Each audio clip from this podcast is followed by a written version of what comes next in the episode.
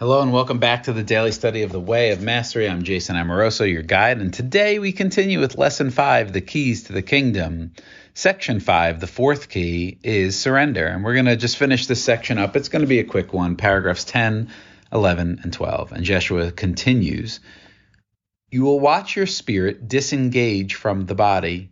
You will watch it crumble into lifelessness so that all of your attention becomes focused in a wholly new dimension a dimension that is so vast that you will be able to look down upon the earth plane, not unlike the way you might choose to hold a pebble in the palm of your hand. And in one quick glance, you see everything about the pebble, and nothing is hidden.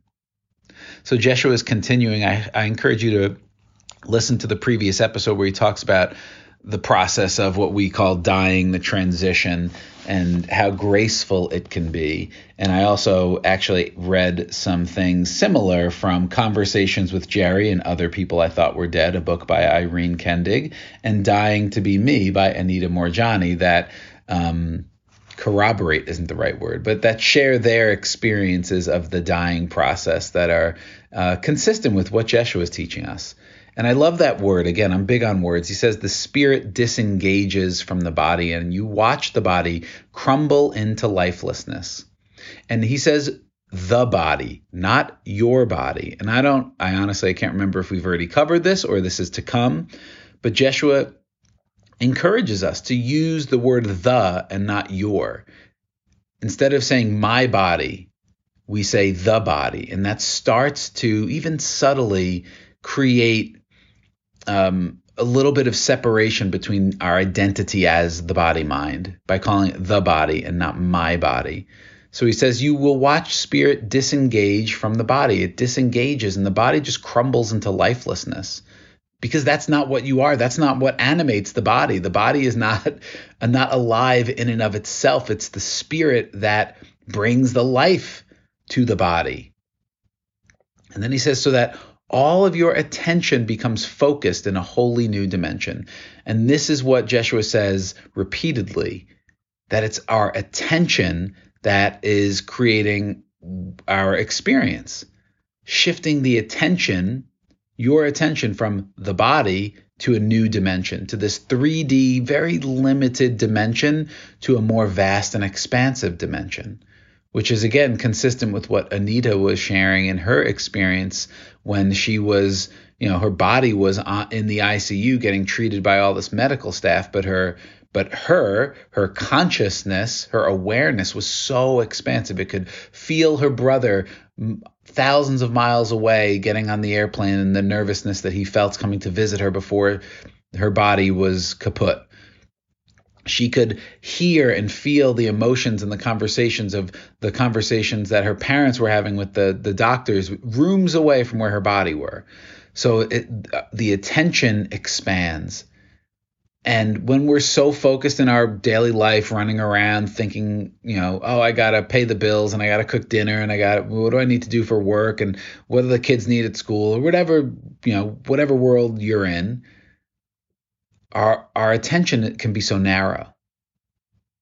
And there are practices that we can do that help us expand our attention, that take our attention away from body identification, survival identification. It could be meditation, it could be eh, dance, it could be art, it could be breath work, it could be lots of things.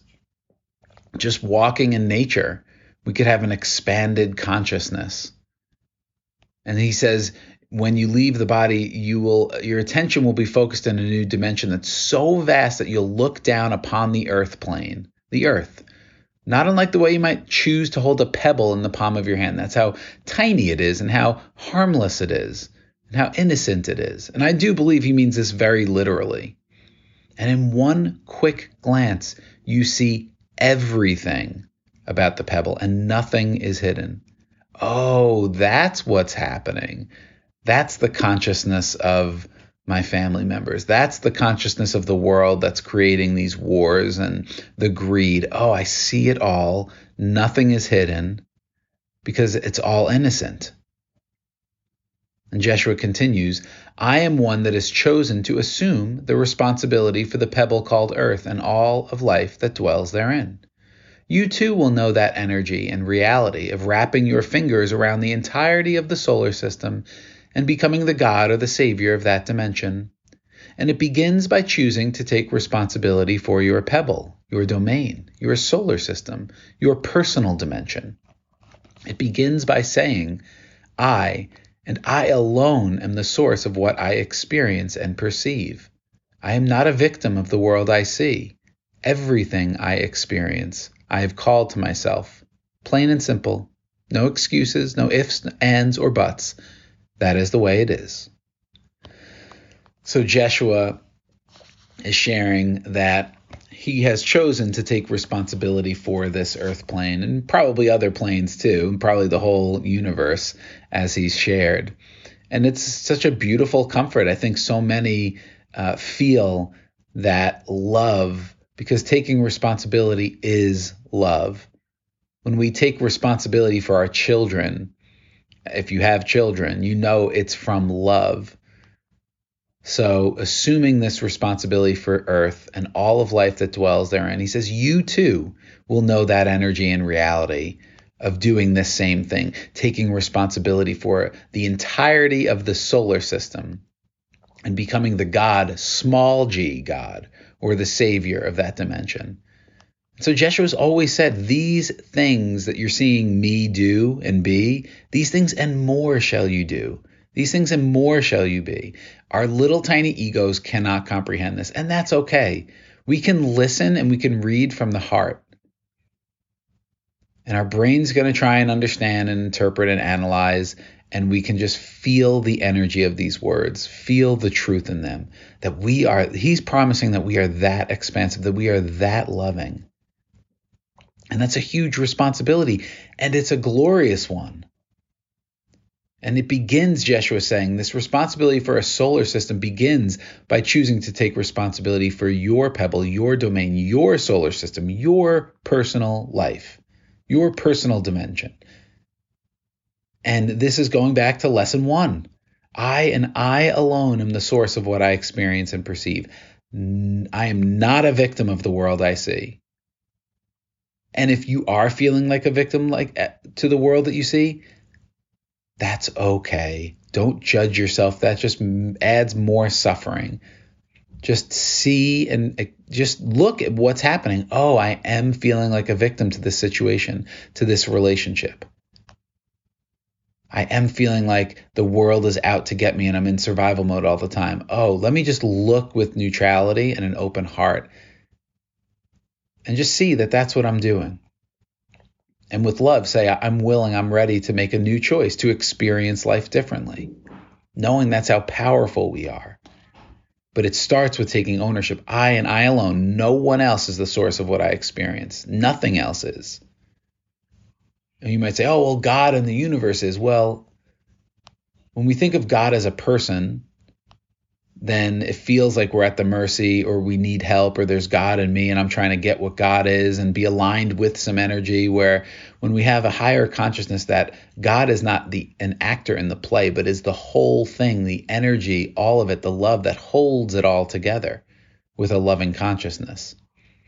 And has imbued me with sovereignty, with free will, with the same power of God to create from love to extend itself then I am truly the source of all that I experience and perceive. And I'm not a victim to anything outside of me. Jeshua says, Everything I experience, I've called to myself. Everything.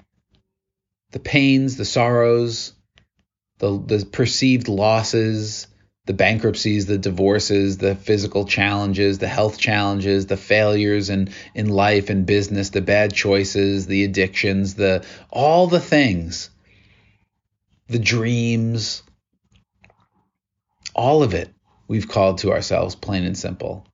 Our brain doesn't get it. And when we take responsibility and we are open to that idea at a soul level, at a heart level, I, I do believe things begin to shift for us. We start to experience ourselves and our life in a different way. And when we're willing to say there's that there's no other like no excuses, no ifs, ands, or buts. I am the source of what I experience. That's the way it is. We take responsibility for our dimension. And then once you get a little more responsibility, you get more. It's like with my teenagers. Once, you know, with with great power comes great responsibility. So the more you embody the power that you truly are, the more responsibility that that life gives you, the more responsibility you can take. And Jeshua continues and finishes this uh, section Gone will be your immaturity, your resistance to simply being responsible for your experience. The way of the heart then cultivates a maturity of desire, intention, allowance, and surrender. And there's no judgment when he says your immaturity. It's just what it is. We are maturing in the way of the heart, in taking ownership of who we are, of of holding more power of love through desire, intention, allowance, and surrender. And this power, this lesson's just giving us the, the keys to the kingdom. But the way of the heart is something like 12 lessons deep. So this is giving us a, a picture of what is to come and what we are doing, the, the purpose of the way of the heart to take more responsibility for our own experience and then as we are given responsibility for the whole, for a solar system of life. How beautiful is that?